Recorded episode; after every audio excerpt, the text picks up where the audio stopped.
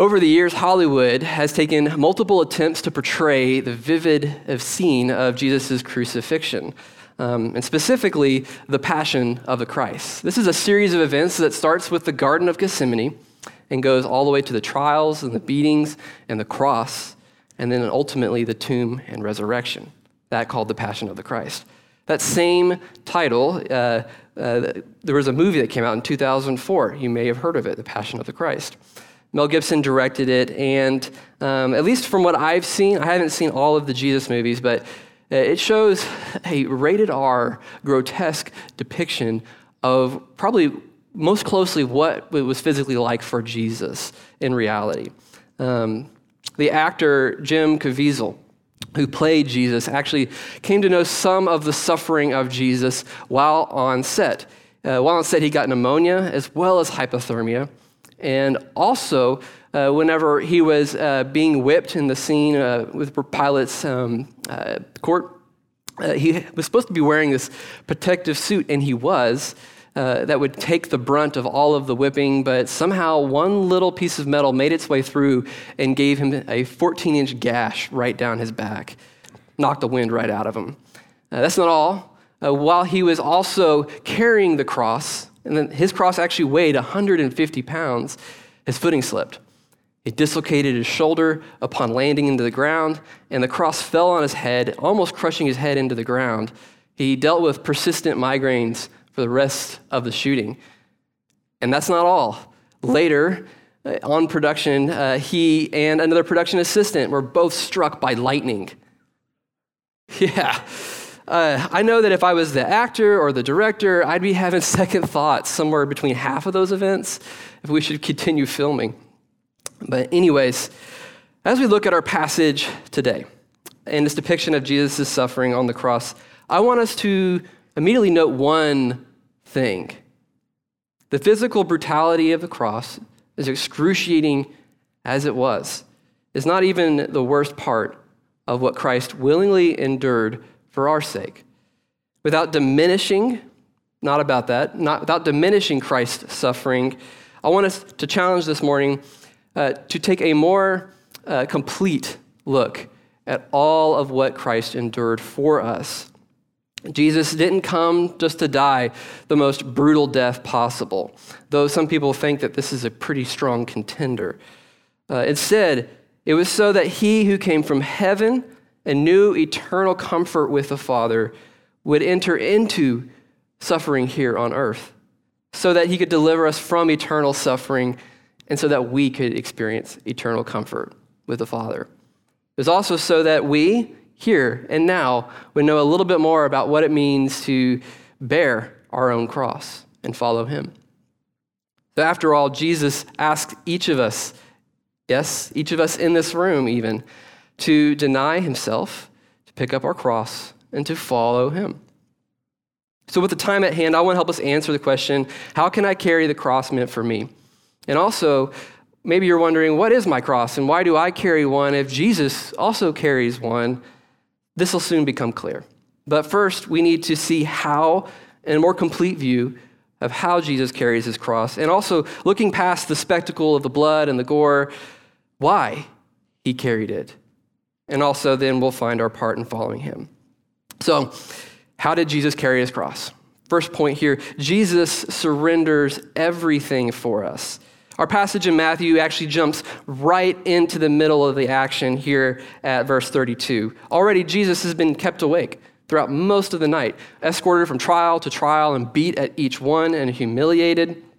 He's sentenced finally to death by crucifixion and he's to march outside the city carrying his cross where he will be executed. The Romans, they waste no time in turning this procession into as much of a mockery as they can.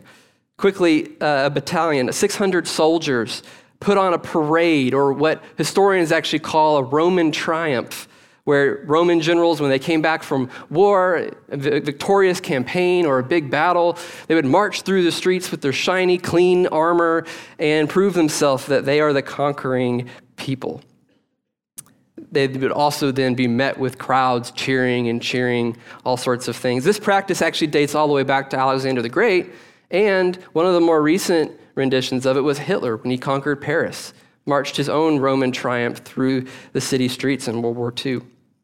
This is an effective means of reminding everybody who's top dog, who's really in control. And the Romans are doing it in a mocking sense to Jesus to let Jesus' followers know who's really in control.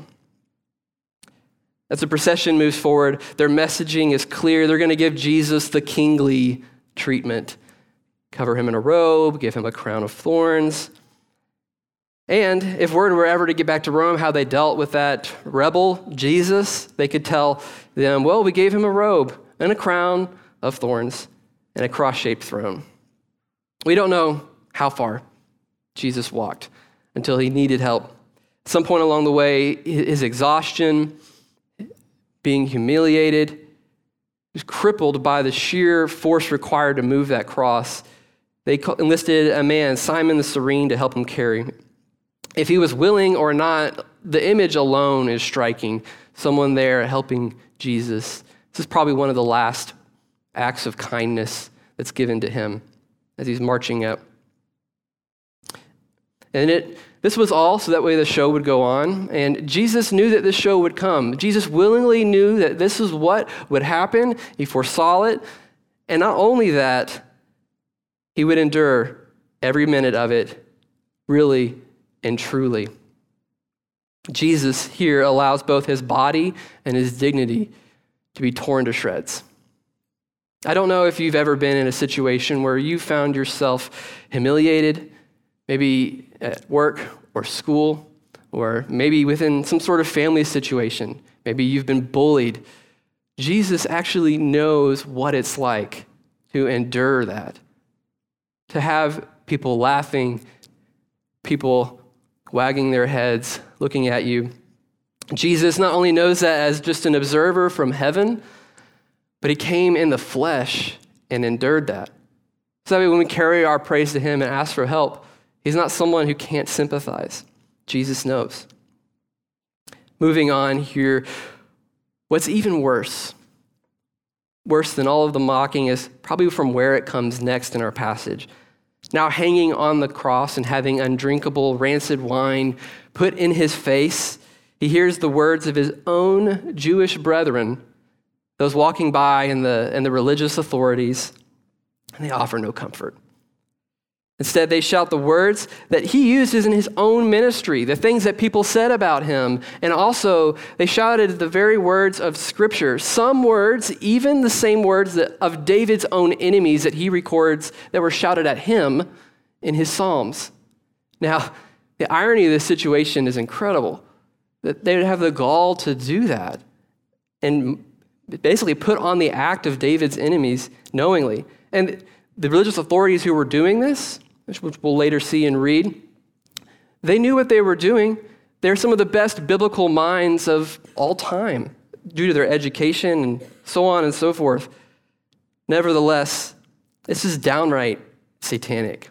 If you remember Jesus' own temptation in the wilderness, Satan came to Jesus with the words of Scripture asking him to give up the plan in a number of ways.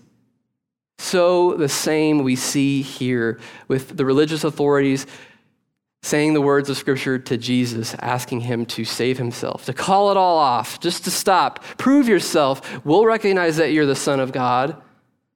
And that would work. If angels were to come, which Jesus had the full ability to call, it would prove to everyone there that, yeah, this is really somebody special. He wouldn't do it.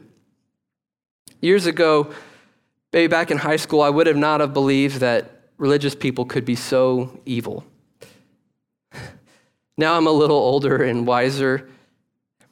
And unfortunately, I don't believe that anymore. I've had too many friends who have shared with me stories of being hurt, of being betrayed, and they're jaded and scarred. They did not experience the rescuing love of Christ, that love that sets out, no matter what, for an, another person's well being. Instead, my friends were, they were given a sinful, twisted version of Christ's love. Religious people can be as equally hurtful and wrongful as the next person. They have just as many teeth, and they can still bite. But later in our passage, we'll see that's not the only type of religious person. There are faithful followers of Christ who not only know not to join in, but to help, to care for the wounded. They don't add to the body count, unlike the corrupt, but they work to revive. The Bible has a name for this type of corruption that happens, religious corruption specifically. It's called spiritual blindness. And when someone is accused of being spiritually blind, most often they are a religious person. When the nation of Israel fell um, in the days of the Israelite kings, days and days and years and years before, God gave Isaiah a vision of what would happen, of what was to come. And he took Isaiah into the throne room and he told him to go out and preach to the deaf and the blind. It's a hard audience, for sure. And he said that they will not hear you and then when Jesus, in his own ministry, goes out and quotes Isaiah, some of the same things that Isaiah was preaching, he too speaks to a deaf and blind audience of a spiritual nature. They don't recognize him, they don't see him, and they don't even want to see him. And this spiritual blindness of the people there at the, the foot of the cross, it's the same sort of blindness that even happens today and that we can fall into the habit of even at times. It's, it's, it's just as prevalent, and it happens when we put something on par with God, be it a desire, an action, a movement, whatever it may be, it's something that's equally just, sacred, and holy. And what we'll do is we'll take Jesus' name or maybe even words of the Bible and we'll hold it right next to whatever it is that we want to justify. And in doing so, we objectify Jesus. Jesus becomes a tool to an end that does not end in his kingdom, and it is not something that won't even make it into his kingdom. It's less than, it's not worth him. But in spiritual blindness, it's just the same. And then it becomes confused for the Savior altogether. For people passing by the cross, their own self righteousness is blinding them, but among other things. Also, we see today our own list of idols continues to go on and on and on, and we could stay, stay here all day. But nevertheless, Jesus in this moment is the recipient of a most sinister form of religious abuse. Along with this, Jesus, as a Jew, he faces bitter betrayal of his own people usually in minority cultures, especially ones that are operating under bigger majority cultures or whatever it may be, they look out for each other by blood, by creed. I got your back because you know what it's like. You know the cultural confusions that happen, the what I have to put up with. And it's the same for the Jewish people. They weren't the majority culture in their area, it was under the Roman rule and the many, many other Greek cultures of the day. But Jesus here is hearing words of his own brothers and his own sisters. This is a, a cultural treason for such a, a tight knit culture. And they're doing it not just for to plead, uh, uh, please religious people. They're doing this so that they can please the majority culture, the Romans. And so, for Jesus' lived experience here at the cross, he faces another type of suffering altogether. We could go further and outline each and every way that Jesus was betrayed. Again, uh, the day could go on, but by this point, Jesus has emptied himself, and people have emptied themselves of him. He only has one disciple left out of 12 there by his side. And in the last few hours, having experienced all that he has experienced, he very well knew this would come. He very well knew that he would have to one day leave the comforts of heaven for this. And not just for this, but for you and for me. What baffles me is that Jesus has every resource to stop this, to end the charade. But this is important. Torture alone would not atone for the sin of the world. He needed to go further, and this is where it gets much much worse for Jesus. Second point here Jesus becomes forsaken by the Father. Read with me here in Matthew 27, verse 45. Looking at Matthew 27, verse 45, we have here, now from the sixth hour there was darkness over a land over the land until the ninth hour. And about the ninth hour, Jesus cried out with a loud voice, saying, Eli, Eli, lema sabachthani. That's Aramaic for, My God, my God, why have you forsaken me? And some of the bystanders there, hearing it, said, This man's calling Elijah. Now, scripture tells us about noon our time, ninth hour for them, that Jesus says something shocking, and it kind of confuses the crowd. Our English translations clear it up for us. Uh, they took the Aramaic Eli, Eli to mean a short name for Elijah. But his statement there records is that this cry that Jesus has, My God, my God, why have you forsaken me? This statement itself comes from a deep, deep part of what Jesus has known ever since eternity past. And that's the union with the Father, a perfect union, one that even in our best days of the best Christians that we know don't quite clearly have awareness of. But Jesus knew it, and at this moment, he knows its loss. It's a deep cry of grief that comes suddenly, and it's despair. Jesus feels forsaken by the Father and he, and he feels this because he actually is. This is what scripture tells us. 2 Corinthians 5:21, I'll read it for you here. For our sake he made him who uh, he made him to be sin. That's Jesus, who knew no sin, so that we might become the righteousness of God. It's in this moment that Jesus actually takes on the full weight of the world's sin, both world past and world present and world future, all sin he takes it on and he bears it. And so Galatians says he becomes cursed for us. For as it is written, cursed is everyone who hangs on a tree. Here, meaning the cross. Because the Father cannot welcome the weight of the world's sin, being holy as he is, into his presence, Jesus is separated from him at this moment. This is the worst of the worst that can possibly be felt and Jesus is feeling it here in full. This he willingly endured, so that way you and I would never have to feel this in eternity.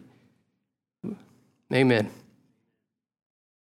Jesus' cry, though, it has a double meaning here. And we're going to quickly fly through uh, Psalm 22. Uh, this is actually what Jesus quotes in his moment of weakness. He quotes scripture. He says, My God, my God, why have you forsaken me? And so this psalm is actually written by David, and throughout history, the church has come to call this actually the Psalm of the Cross. Because many scenes in this psalm are the same very scenes that are repeated hundreds of years later at the event of Jesus' crucifixion. Um, the fact that Jesus, in his darkest moment, points us to this psalm uh, is, is no small thing. For while it begins with these words of despair, it actually ends with brilliant hope. Uh, Bible scholars are uh, divided on how actually this psalm came to be. That's, that's how and why David composed it. Some say this event happened in David's life. It just, what's mentioned doesn't seem to fit with anything that we know of David, but it still could have happened, maybe. Other scholars say, no, no, no, this is actually a vision of the cross that's granted David. And so he writes a psalm about it. We're going to look at some of this together here. Uh, um, and, and, regardless of how this came to be, uh, to be, what's amazing is, you know, it matches so much of the cross. And if you're, if you're wrestling with doubt, maybe you're watching online and you don't know much about the Christian faith or anything, I encourage you to study this with us because uh, this, along with an, a whole other host of evidence, uh, I think, proves the validity of the faith.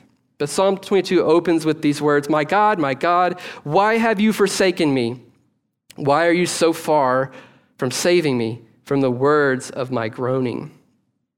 I, I think the poet that David is hits the nail on the head with the words groaning here. And in Hebrew, it means this, this deep utterance from the soul. Uh, it's, it's not because the drive through line got your, your, your, your burger order wrong um, at Whataburger. Like, Eric, you know what I'm talking about. Um, it's not because you have to cancel your vacation plans or your kid uh, got a C instead of an A that you were working on him with. This is a deep, deep loss. And here, David depicts this gnawing feeling of God's absence from him in his own time of trouble. And to him, it feels like God's just not going to be able to intervene or has no interest in intervening anytime soon. Uh, verse 16, go to the next slide here, uh, is another verse that actually matches up really well with the cross. Kind of using this metaphorical picture of dogs, David says, For dogs encompass me, a company of evildoers encircles me. They have pierced my hands and my feet. That last line, pierced my hands and feet, is truly astounding, given that crucifixion, we don't have a record of it in David's day. They did other forms of torture, but not this specifically. We read in Matthew, uh, and when they mocked him, they stripped him of the robe and put on his own clothes on him and led him away to crucify him. And as foretold uh, in another verse in the psalm, verse 18, it happens again, it's exactly as stated. It says, uh, They divide my garments among them, and for my clothing they cast lots. And then in Matthew, of course, we've read it already. When they crucified him, they divided his garments among them by casting lots. Now, again, this is utterly humili- humiliating demoralizing. There you are on the cross, and you're not even dead yet, and they're already fighting over your possessions in front of you. Not even doing the decency of waiting till they get back to the barracks or anything like that. Jesus is right there experiencing this. Uh, David also depicts the same mocking tone in this moment of oppression um, in the actions of, of Jesus' enemies. Uh, he says here in verse 7 of the psalm, all who seek me mock me. Uh, they mock, uh, they make mouths at me. They wag their heads. And of course, Matthew again captures this same action, but this, he says, and those who passed by derided him, wagging their heads. The psalm again captures an, other moments that are not included in Matthew. Here's just one. Uh, he says in verse 15, My strength is dried up like a potsherd, like a piece of pottery. And my tongue sticks to my jaws. You lay me in the dust of death. And here in this moment, David is seeing just this grim, no hope moment. And he describes it being dried up like clay, having been emptied of every ounce of moisture. And in John 19, we read, I thirst. If you remember that I mentioned the religious leaders quoted scripture at Jesus, even the mocking words of David's own enemies, here it is. He says in verse 8, He trusts in the Lord. This is what David's hearing from his enemies. Let him deliver him, let him rescue him, for he delights in him. And while these words are good words, you put them like on a t shirt or something, they come from the mouths of the enemies, and it's the context in which they're said which give their painful sting. And Matthew records this out of the mouths of the religious leaders there, saying here in verse 43 of Matthew, he trusts in God. Let God deliver him now, for if he desires him, for he said, I am the Son of God. Grace Church, do you see that you have a Savior who is tempted and tried do you see that he's been through the lowest of lows and has emptied himself and knows firsthand what it is to live and die for and inside of a broken world? This is the rescuing love of Christ. It does not flinch, it accompanies. It is not afraid of what can happen, it simply fights on.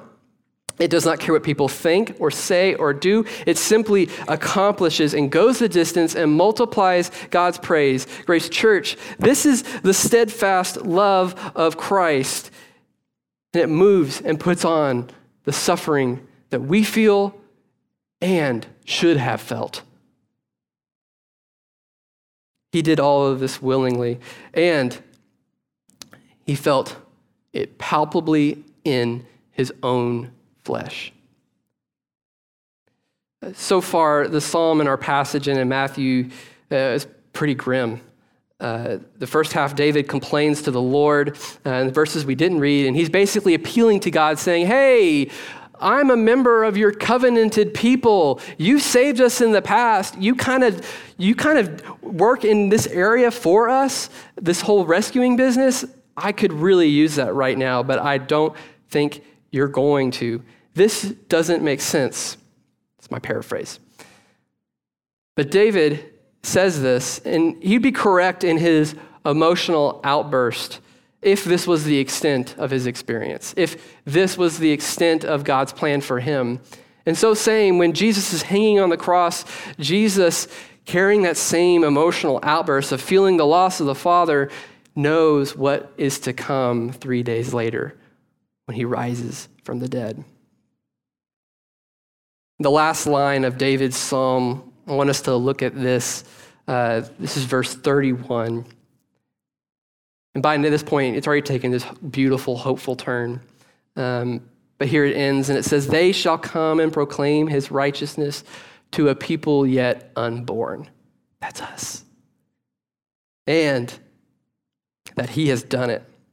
And as Jesus dies, John records the last words of Jesus it is finished. Matthew writes for us at this moment that Jesus cries out with a loud voice and he yields his spirit. And by this, we're assured that Jesus was still in there. He could willingly give up his life. It's his final act of sovereignty for you and for me. Uh, now, the reason that we know that Christ's plan worked and that all of his suffering uh, was not in vain, and that our sins were actually truly taken care of, was what in the moment that it follows next. Our third point here through his death, we are adopted and freely given with God. And after Jesus' death, God performs a number of signs, and Matthew records some of them here. And these signs actually valid, uh, validate that transaction. It's a whole other third party, the Father himself, who is saying, Yes, it worked. And these signs tell us that. Um, earlier uh, in the passage, it mentions darkness overtaking the land. Uh, what was a sunny day. And then now in Matthew tells us in verse 51 that the temple curtain that stood in the temple between the Holy of Holies and the rest of the, the chambers, it was torn in two, and get this, from top to bottom. No one would be up there to pull down on it, and even if they could, the curtain was too thick. But let's talk a little bit about this curtain, because here it really certifies this stamp of approval from the Father that Jesus' sacrifice is sufficient. Uh, the curtain, again, stood between the Holy of Holies and the rest of the, the temple uh, chambers. Uh, this was a ritually pure place. Only one person could go in once a year under certain cir- circumstances. They had to do all of the rites, and then they would offer, uh, uh, it was a priest who would offer prayers uh, intercessing for the nation. This place had to be kept pure, and if he was unclean, then God had the right to strike him down dead there in the chambers. So, this fact alone led many times they would tie a rope to the priest's foot as he went in and have little bells so they could, oh, yeah, yeah, I still hear him. He's still moving. And then, whenever the worst happened, they were able to simply pull him out so that way no one that went in to get him would die. They kept this place so, so pure. And, and the reason being is that they taught their little Jewish boys and girls that the Ark of the Covenant was the footstool of heaven. This is where God would step down on to come and be and dwell and give the Jewish people limited access to his presence. Also, they taught them that this was the place where heaven meets earth. There's an overlap in this very room. That's why we keep it sacredly, sacred and pure. Now, the Hebrews also give us records of what this temple curtain looked like. Josephus describes uh, a 30 foot by 30 foot curtain, and on there is about a hand's breadth width, thick, thick, thick piece of fabric. And on it would be embroidered this panorama of heaven. And with that, too, It would hang there just a single piece of cloth and testify to just God's greatness. But at the moment of Jesus' death, this is ripped from top to bottom. Nothing could pull this off other than God. They speculate that even a team of horses couldn't have pulled it in separate different ways. But it tells us, I think, three things. Three things that we should gather from this. First is that just as the priests sometimes would tear their own robes in anguish at what they had heard or seen or experienced, so God tears his own robe at the death of his own son. Secondly, there's also been a change. This moment signifies a change on how God uh, shares his presence with the world. It's not just for the ritually pure people and the ritually pure person in a limited fashion. The rituals are now null and void, they're not needed anymore. There's a new order and a new kingdom. Third, also, God's presence is no longer limited. Because that temple court is now open and the Ark of the Covenant can be seen, there's no curtain to protect God's holiness. It's out and about and sanctifying because of the work of Jesus Christ. The Ark of the Covenant is visible, and by that, the final ritual is performed. God has made a way to us. The sign alone is astounding, and it proves that Jesus' death has changed many things. And in a very visible way, it shows that one man's action can actually take on the sin of the entire world. This is the one for the many. We can't do anything extra, nothing extra is even needed. Only believe that his work is sufficient, that Christ's death for our sins was enough. The second thing that follows is actually a, a tremendous earthquake. And we're told that rocks split and tombs open. And here, Matthew and Unfortunately, only Matthew gives us a glimpse at one unique event or account of an event, and it's rather unusual. Uh, read with me here in verse 52. The tombs were opened, and many bodies of the saints who had fallen asleep were raised, and coming out of the tombs after the resurrection, they went into the holy city and appeared to many. Yeah, I remember the first time that I read this, I think I had just seen a zombie movie. yeah, that did not help. Um, so, what's going on here? Uh, there's not a whole lot of information in history that, that lets us know what event this is talking about. And, in Scripture, too, is more or less silent on the matter. Matthew feels the need to say this and in this way. And so some scholars, of course, all like to debate and publish books and all that sort of stuff and give their theories. I'll kind of give you the brief rundown. Uh, and I think there's some importance to this discussion, but as you'll see, uh, some scholars take this event figuratively. Uh, it didn't happen in that way. Um, or they say that Matthew is actually quoting some sort of religious creed that uses past tense language, that's referring to an end times event about how later we will enter the holy city. Um, maybe? We don't have record of that creed, though. And there's other creeds that we know we'd lost. Uh, other scholars take this literally, and they have a range of interpretations, too. Uh, some say that this is uh, the Old Testament saints that are being raised, and they're being raised like Samuel was when Saul was asking for him at, at the Witch of Endor. And so Samuel's spirit comes to, uh, to Saul. And so, in this way, some of the Old Testament spirits are allowed to go and preach Christ's victory in the city after his resurrection for a short period of time. Uh, maybe. Uh, another one says, no, this is, these are people that in Jesus' ministry and they're physically raised from the dead, just like Lazarus was, who later went and died, uh, and then would be raised again with us in the great resurrection of the saints. And then some say, too, that uh, no, this is Old Testament saints, and, and they would have been ushered into heaven, raptured or ascended. It's just not talked about, not mentioned. No, no Christian account says it whatever it may be, the most accurate thing that we can say about this passage is the information that we have gives us no certainty of what exactly really went on. And that's okay. It's a mark of humility not to be overly dogmatic about these sorts of things, especially when Scripture only mentions it with a couple passing verses. Uh, I really like what N.T. Wright says about this passage. He says some stories, they're just so odd, they might have just have happened that way. And there's really no way of figuring it out. And that's probably where we should leave it. Uh, I think, too, Matthew doesn't feel the need to elaborate because he's giving highlight on Jesus' own resurrection. That's where we're supposed to be placing our focus, anyways.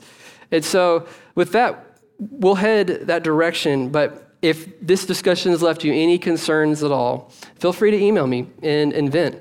Just send it to Justin at gracechurchofavila.org. Make it really long, yeah. So, as for our passage, Matthew shares with us uh, all of these amazing signs. And one centurion there, among others, scripture says, uh, actually stops his mocking for a moment, realizes what's going on, realizes that, yeah, n- no one can pull off an earthquake other than God himself. And he says, Surely this was the Son of God. To say that, to say that as a Roman soldier, son of God, just that title alone, that they actually called the emperor son of God. All the way back to Julius Caesar when they started having emperors, they would call them son of God because that's how you appeal to your authority and why you don't question because, oh yeah, like the guy's related to Zeus. And so for a Roman soldier to say that is treason. They could have him and the others with him killed because, oh no, this infectious disease of Christianity is starting to spread into our troops, and now they're leaving Caesar. They're thinking that someone's equal to Caesar. Roman centurion, he doesn't care. He says it anyways. And Jesus made his meaning clear. God made his meaning clear through these signs and Jesus' willingness to forsake his comfort in heaven and become forsaken by the Father to pay for our sin so that we would not be forsaken. It's a fact here. We can't leave the room without. We now have access to his presence. And as we look at our uh, next passage in our portion, we look at how we then should respond. How do we carry our cross? Our fourth point here we carry our crosses to share the rescuing love of Christ. After Jesus dies, there's kind of two groups that unfold. One is that of the women who remain present with Jesus, and with them Joseph of Arimathea, and they immediately jump into action to help. The other is the enemies who attempt to rid themselves of Jesus and his Christians altogether, and that's the Romans and the religious authorities. Looking at the first group, Matthew mentions the crowd of women who had followed Jesus throughout his ministry, the names of the few that had stood with him to the end. And they had not only just witnessed and benefited from Christ's rec- uh, rescuing love throughout his ministry, but they watched it on display, every minute of it that day. And Matthew tells us that they didn't just watch. Afterwards, he repeats the same phrase that he used before and they ministered to him. This is the same phrase used before when Jesus was in the wilderness and tempted, and he endured 40 days of, of temptation, and he, he battled Satan and did not yield. And then afterwards, the angels come and ministered to Jesus after his temptation. Here, the women take on an angelic role. And though Jesus is not conscious of that, as he is dead, they honor him at their own risk, risking the Roman soldiers there that could harass them and berate them and get in their way and say, he's, he's a capital punishment uh, uh, victim. That's our body. But no. And then we have Josephus, who too risks his own neck. He's a wealthy man, from what the scripture tells us. And he goes and he gets Jesus' body from Pilate. Pilate had every reason to throw Jesus' body in the city dump or to watch over it. But he says, no, you can have it, take care of it, do what you need to do. And in doing so, uh, Josephus actually honors one Old Testament law in Deuteronomy, talking about those that die by capital punishment by hanging from a tree must be taken down before the Sabbath. With the Sabbath quickly encroaching, Josephus, uh, Josephus, Joseph of Arimathea, he sprints and gets to work and honors Christ. Now, I love that the gospel tells us about these men and women, but especially these women. Uh, in fact, every gospel uh, gives account of the women there. Every gospel. And sometimes they all agree on facts. I say agree. They all record the same facts. And others give kind of unique perspectives. But every gospel writer mentions these women who were there and who are with Jesus. And this is incredible for a historian of this time period to do because, A, women's word and actions are not worth ink according to the way they view women. If you're trying to give a legal account, the word of a woman is less than the word of a man in court. And so, if you are Matthew and you're trying to convince people of something crazy, like a guy died and rose again, you try to put in the best evidence for your time period, for your culture that they would accept. And so, you wouldn't waste time talking about that witnesses of eye women, uh, eyewitnesses of women. It, it just wouldn't be what you would do in that culture. But they do it anyways. And I think it's in part just to honor and to challenge us to say that they are doing something so worthy and so right. Now, for the others here, we think about our own life and bearing our own cross. It's, it's the example of Christ, an example of these few uh, that show us really what it truly means to carry a cross. Carrying a cross is costly. It looks different for everyone. It did for the women and it did for Joseph that day. But we do so for the purpose of letting others know that they are not alone and that they have not been abandoned. They run to the wounded.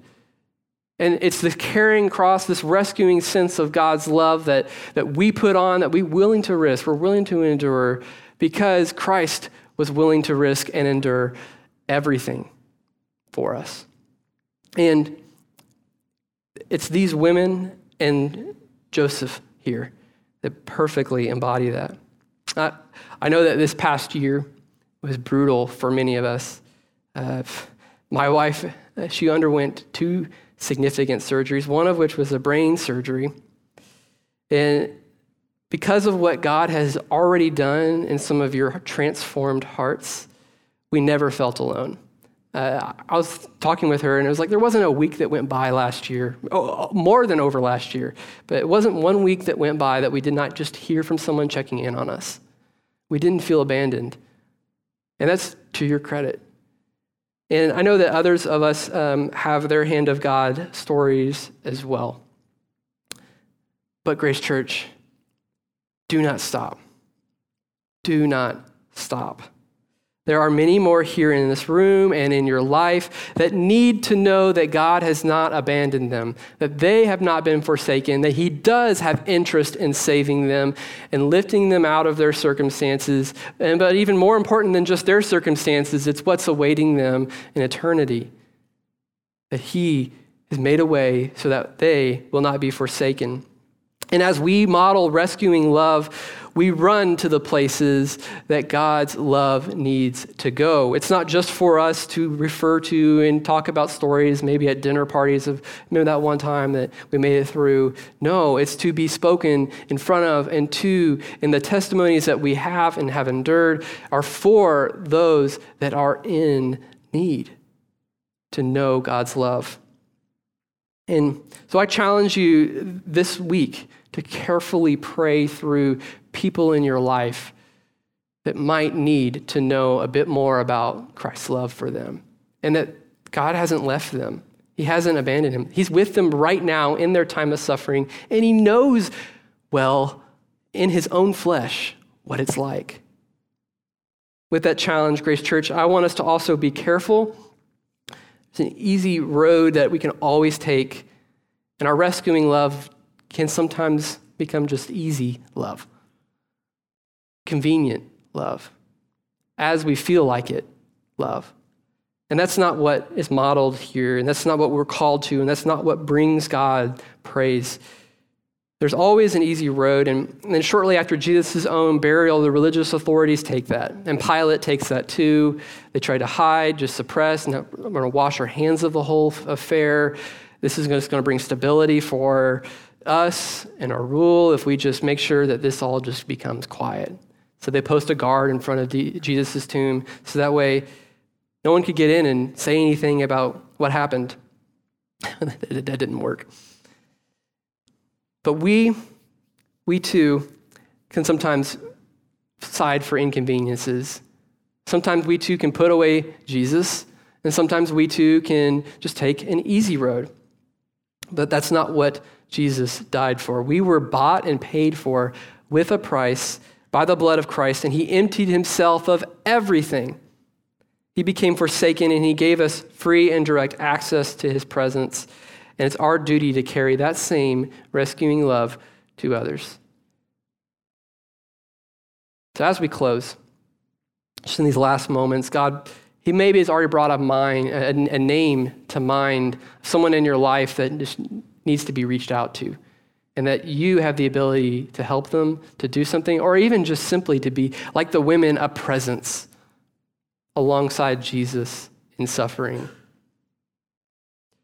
Maybe, maybe it's someone at work, someone in your family, whatever it may be, this week, commit, write down their name, put it on your mirror, or do whatever it is that, that you need to do to remind yourself. Maybe this sermon also brought to mind your own suffering and, your own feelings of being forsaken. It's been a rough, rough time. Our nation has been shaken. And at times you may have wondered is this really still a nation under God? Whatever it may be, run to Scripture and be with his people.